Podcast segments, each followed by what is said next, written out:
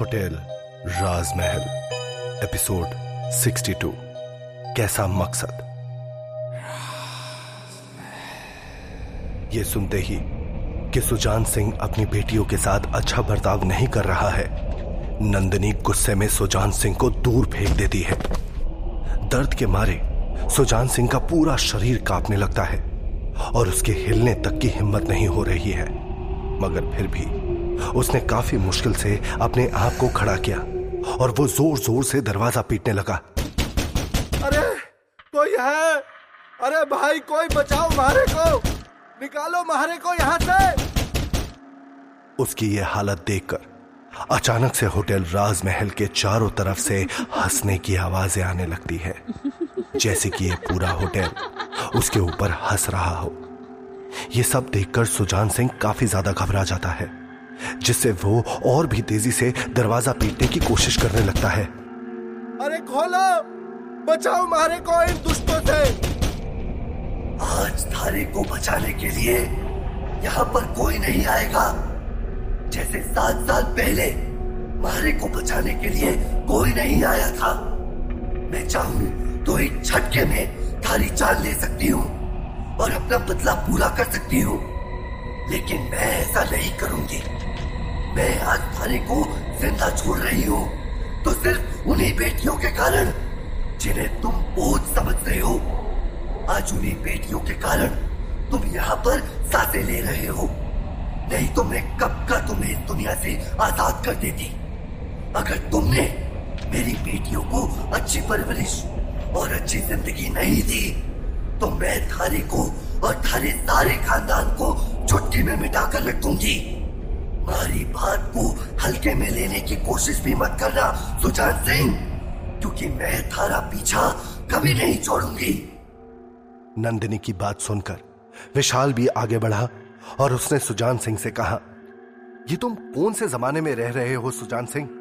आज जैसे वक्त में जब ओल्ड एज होम की भीड़ ये बात साफ़ बताती है कि किस तरह बेटे अपने माँ बाप को बोझ समझते हैं और उन्हें अकेला अजनबियों के बीच छोड़ देते हैं। वहाँ पर सिर्फ़ बेटियाँ ही होती हैं, जो माँ बाप का ख्याल रखती हैं और उन्हें इस तरह धक्के खाने के लिए नहीं छोड़ती। हमारे देश में लड़कियों की पढ़ाई पर इतना ज़ोर दिया जा रहा है। वो चाँद तक पहुँच चुकी है और तुम ऐसा सोचते हो। अपने आप को बदलो, सुजान सिंह। अपनी इस खोखली सोच से बाहर निकलो और अपनी बेटियों को अच्छी ज़िंदगी दो। विशाल और नंदिनी की बात सुनकर सुजान सिंह की आँखों में आँसू आ जाते हैं और वो रोते रोते अपने घुटनों पर बैठ जाता है। मन्ने, माफ़ कर दे नंदिनी। मन्ने अपने माँ बापूसा की बातों में आकर थारे साथ बहुत जुल्म की। मारे को माफ़ कर दे। लेकिन ये बात तो तू भी जानती है कि मैं तो थारे से प्यार करता था। मैं तो थारा ख्याल रखना चाहता था। लेकिन तीन बच्चियों के बाद माँ बापू और सब लोगों को अब छोरा ही चाहिए था। मैं भी मजबूर था। उस दिन मारे को पता भी ना था कि क्या हुआ। अरे, मैं तो थारे से नाराज़ था। तू अपनी जिद छोड़ने को राज़ी ही ना थी। लेकिन मैं थारे को जान से मारना ना चाहता था, नंदिनी। कभी ना। मैं जानती हूँ। ये सब पता है मुझे। मैं आज थारी जान तो बख्श रही हूँ। लेकिन सिर्फ़ इसलिए कि तुम मेरी बेटियों का ख्याल रख सको। हाँ हाँ नंदिनी। मैं अब से थारे को शिकायत का कोई मौका ना दूँगा। मैं अपनी बेटियों को अच्छे से पढ़ा लिखा कर उनको पैरों पर खड़ा करूँगा। वो अपनी ज़िंदगी में जो चाहेंगी वही करेंगी। मैं थारे से वादा करता हूँ कि मैं आज के बाद अपने बेटे और बेटी में कोई फ़र्क ना करूँगा। सुजान सिंह ने नंदिनी के पैरों में गिरकर उससे वादा किया। ठीक है तो तुम यहाँ से चले जाओ। जो कुछ भी हुआ, उसके लिए मैं तुम्हें माफ़ करती हूँ। नंदिनी की बात सुनकर सुजान सिंह तुरंत हड़बड़ाहट में भागते हुए होटल राजमहल से निकल गया। उसके बाद नंदिनी ने मुस्कुराते हुए विशाल और दिव्या की तरफ़ देखा और कहा, मैं तुम दोनों का बहुत धन्यवाद करती हूँ। आज तुम दोनों की वजह से महारे को और महारी बेटी को मुक्ति मिल गई। और हमारी तीन बच्चियों की ज़िंदगी भी संवर गई। अगर तुम ना होते तो शायद हम सब इसी तरह से भटकते रहते। इतना कहकर नंदिनी विशाल की तरफ़ मुड़ती है। मुझे माफ़ कर देना, जो मैंने थारे को डराया, धमकाया, लेकिन तू घड़ो चौखो छोरो है। तने एक बार पहले भी हमारी सबसे छोटी बेटी की जान बचाई थी। मैंने विशाल ने याद करने की बहुत कोशिश की कि वो नंदिनी से पहले कब मिला था, मगर उसे कुछ भी याद नहीं आया। माफ़ कीजिएगा, लेकिन मुझे तो ऐसा कुछ भी याद नहीं है। नंदिनी ने मुस्कुराकर उसे आगे कहा मारी सबसे छोटी लाडो उस बखत सिर्फ़ तीन महीने की ही थी। तब एक बार उसे तेज बुखार चढ़ गया। मैंने ठाकुर सा से लाख विनती की। लेकिन वो हमारी बेटी को लेकर जयपुर के अस्पताल ना गए। आखिर में मैं ही उसे लेकर फटाफट रिक्शा से सवाई मानसिंह अस्पताल गई। मगर अस्पताल पहुंचकर जैसे ही मैं रिक्शा से नीचे उतरी, मारा पाँव मुड़ गया और मैं लड़खड़ा के नीचे गिरने लगी। उस वक़्त मारे हाथ में मारी फूल सी बच्ची थी, जो मारे हाथ से छूटकर नीचे गिरने लगी। उस समय तुम मारे बगल से गुजर रहे थे। तब तुमने तुरंत आगे बढ़कर मारी बेटी को गिरने से बचा लिया और मेरी भी उठने में मदद की।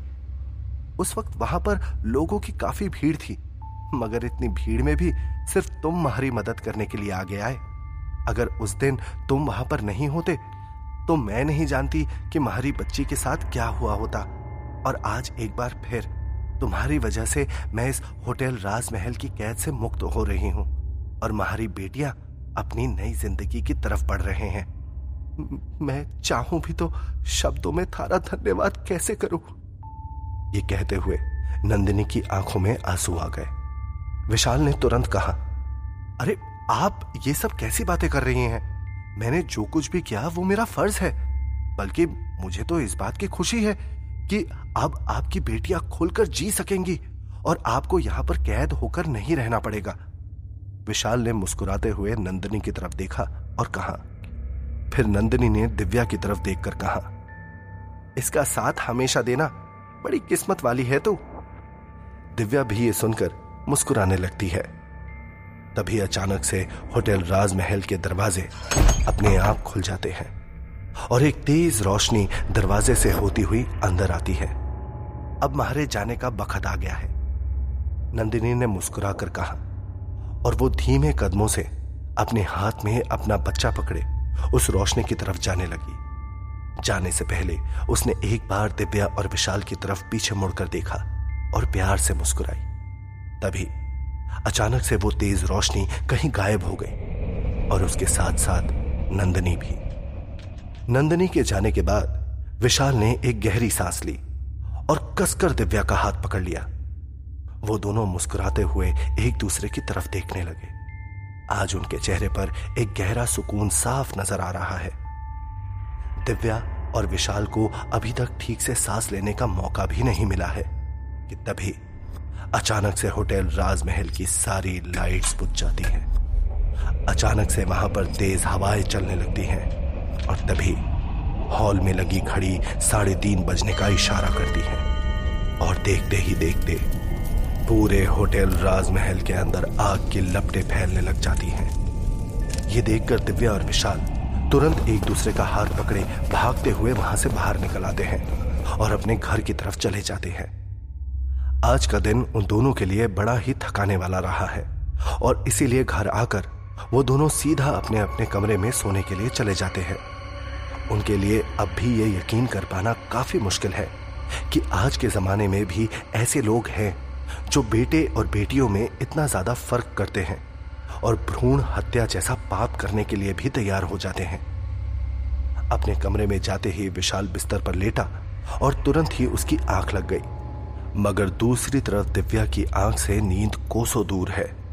वो हर थोड़ी देर बाद करवटे बदल रही है और उसके चेहरे को देखकर साफ़ पता चल रहा है कि वो काफ़ी ज़्यादा परेशान है।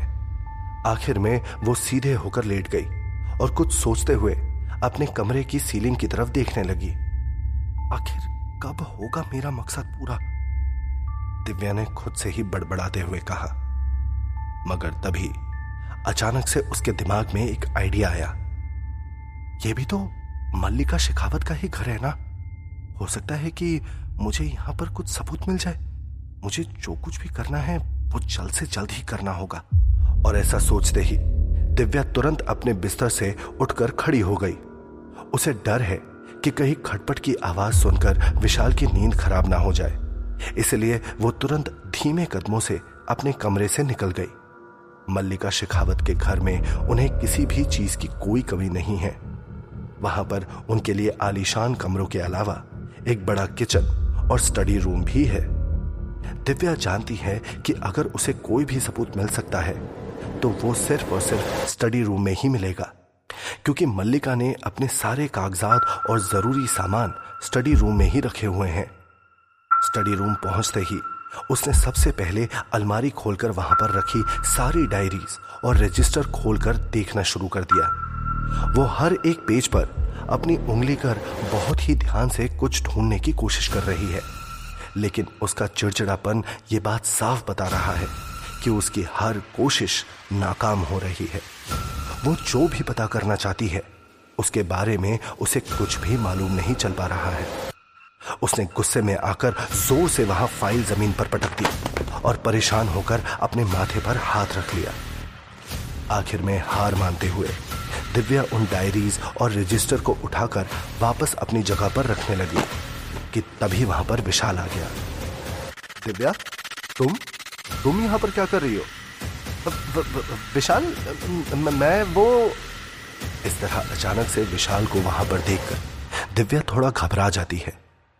विशाल आगे फिर बोलता है, और ये फ़ाइल इस तरह से ज़मीन पर क्यों पड़ी हुई है? विशाल ने नीचे ज़मीन पर पड़ी हुई फ़ाइल की तरफ़ देखा, जिसे दिव्या उठाकर रखना भूल गई है। दिव्या ने तुरंत अपने आप को संभालते हुए उसकी बात का जवाब दिया। वो दरअसल मुझे नींद नहीं आ रही थी विशाल, इसलिए मैंने सोचा कि यहाँ से कोई किताब लेकर पढ़ लेती हूँ, ताकि मुझे उसके बाद अच्छे से नींद आ जाए। लेकिन हम तो कल पूरी रात भी नहीं सोए थे, और तुम्हें इसके बावजूद भी नींद नहीं आ रही है। तुम्हारी तबीयत तो ठीक है ना, दिव्या? विशाल ने थोड़ा परेशान होते हुए पूछा। हाँ हाँ हाँ विशाल, मैं पूरी तरह से ठीक हूँ। कभी कभी ज़्यादा थकान होने की वजह से भी नींद नहीं आती है ना? शायद वही मेरे साथ हो रहा है। दिव्या ने मुस्कुराते हुए कहा, मगर तुम चिंता मत करो। मैं बस ये किताबें रखकर अपने कमरे में सोने के लिए जा रही हूँ। आई एम सो सॉरी कि मेरी वजह से तुम्हारी नींद डिस्टर्ब हुई। अरे नहीं, ऐसी कोई बात नहीं है। चलो, मैं बुक ढूँढने में तुम्हारी मदद कर देता हूँ। नहीं नहीं विशाल, इसकी कोई ज़रूरत नहीं है। मैं आराम से बुक ढूंढ लूँगी और उसके बाद बस सोने के लिए ही जा रही हूँ। तुम चिंता मत करो और आराम से सो जाओ। विशाल ने दिव्या को परेशान देखकर पूछा, तुम होटल राजमहल की किसी बात से ज़्यादा परेशान तो नहीं हो? पता नहीं क्यों मुझे तुम कुछ ठीक नहीं लग रही हो? वही विशाल के मुँह से होटल राजमहल का नाम सुनते ही दिव्या का मन न जाने कौन सी यादों में खो गया। दिव्या को आज भी वो दिन अच्छी तरह से याद है। जब उसने पहली बार रात के अंधेरे में होटल राजमहल को देखा था। कई बार की तरह उस रात भी दिव्या वहाँ कब्रिस्तान के सामने खड़ी थी, लेकिन उस रात वहाँ पर एक अलग ही खौफनाक सन्नाटा फैला हुआ था। चारों तरफ़ एक धुंध छाई हुई थी और अलग अलग पक्षी जानवरों की रोने की आवाजों के अलावा वहाँ पर किसी भी इंसान का नामो निशान तक नहीं था। दिव्या बहुत मुश्किल से डरती हुई रात के अंधेरे में उस शमशान तक पहुँची तो वहाँ पर वो लोहे का दरवाज़ा अपने आप एक चरमराती हुई आवाज़ के साथ खुल गया। ये सब देखकर दिव्या के होश उड़ गए। एक पल को उसके मन में ख्याल आया कि वो अभी के अभी वहाँ से भाग जाए। लेकिन अगर वो आज रात यहाँ से भाग गई तो शायद वो अपने मकसद में कभी कामयाब नहीं हो पाएगी। इसीलिए उसने अपने आप को बेहद मज़बूत कर लिया और धीमे धीमे कदमों के साथ आगे बढ़ने लगी। उस वक्त आसमान में काले बादल छाए हुए थे और ऐसा लग रहा था जैसे एक जोरदार तूफ़ान आने वाला हो। तेज हवाएँ चल रही थी, मगर फिर भी घबराहट के मारे दिव्या पसीने से तरबतर हो चुकी थी। उसके दिल की धड़कन काफ़ी तेज चल रही थी। वो अपनी धड़कनों को भी सुन रही थी और वो एक एक कदम काफ़ी सोच समझकर और ध्यान से रख रही थी। उसने काफ़ी धीरे से शमशान के लोहे के दरवाजे को पकड़कर अंदर आने की कोशिश की और तभी आसमान में एक तेज बिजली कड़की। उसकी तेज रोशनी से डरकर दिव्या ने अपने दोनों हाथों को अपने चेहरे पर रख लिया और उसी वक्त सब कुछ शांत हो गया। मीलों की रफ्तार से चल रही हवाएँ अचानक से बिल्कुल बंद हो गई। यहाँ तक कि आसमान भी पूरी तरह से साफ़ हो गया। दिव्या ने अपने आसपास हुए इस बदलाव को महसूस करते हुए काफ़ी धीरे से अपने चेहरे से अपने हाथों को हटाया। तो उसकी दोनों आँखें फटी की फटी रह गई। वही होटल राजमहल, जो जलकर राख हो चुका था, वो आज अपने उसी आलीशान रूप में उसी जगह पर खड़ा था। जहाँ पर वो पहले हुआ करता था। ये देखकर दिव्या की रीढ़ की हड्डी में एक सिहरन दौड़ गई और उसके रोंगटे खड़े हो गए। एक बार को तो उसे यूँ लगा जैसे वो कोई सपना देख रही हो। उसने तुरंत अपनी आँखें मलते हुए ठीक से देखने की कोशिश की, लेकिन उसके सामने का नज़ारा बदला नहीं। उसे समझ में नहीं आ रहा कि आखिर ऐसा कैसे हो सकता है। आखिर कैसे एक जला हुआ होटल बीच रात को अपने आप दोबारा खड़ा हो सकता है। इन सब के पीछे कुदरत का हाथ है, या फिर कोई अदृश्य काली शक्ति। ये दिव्या कौन सी याद में गुम हो गई है? और आखिर उसका मकसद क्या है?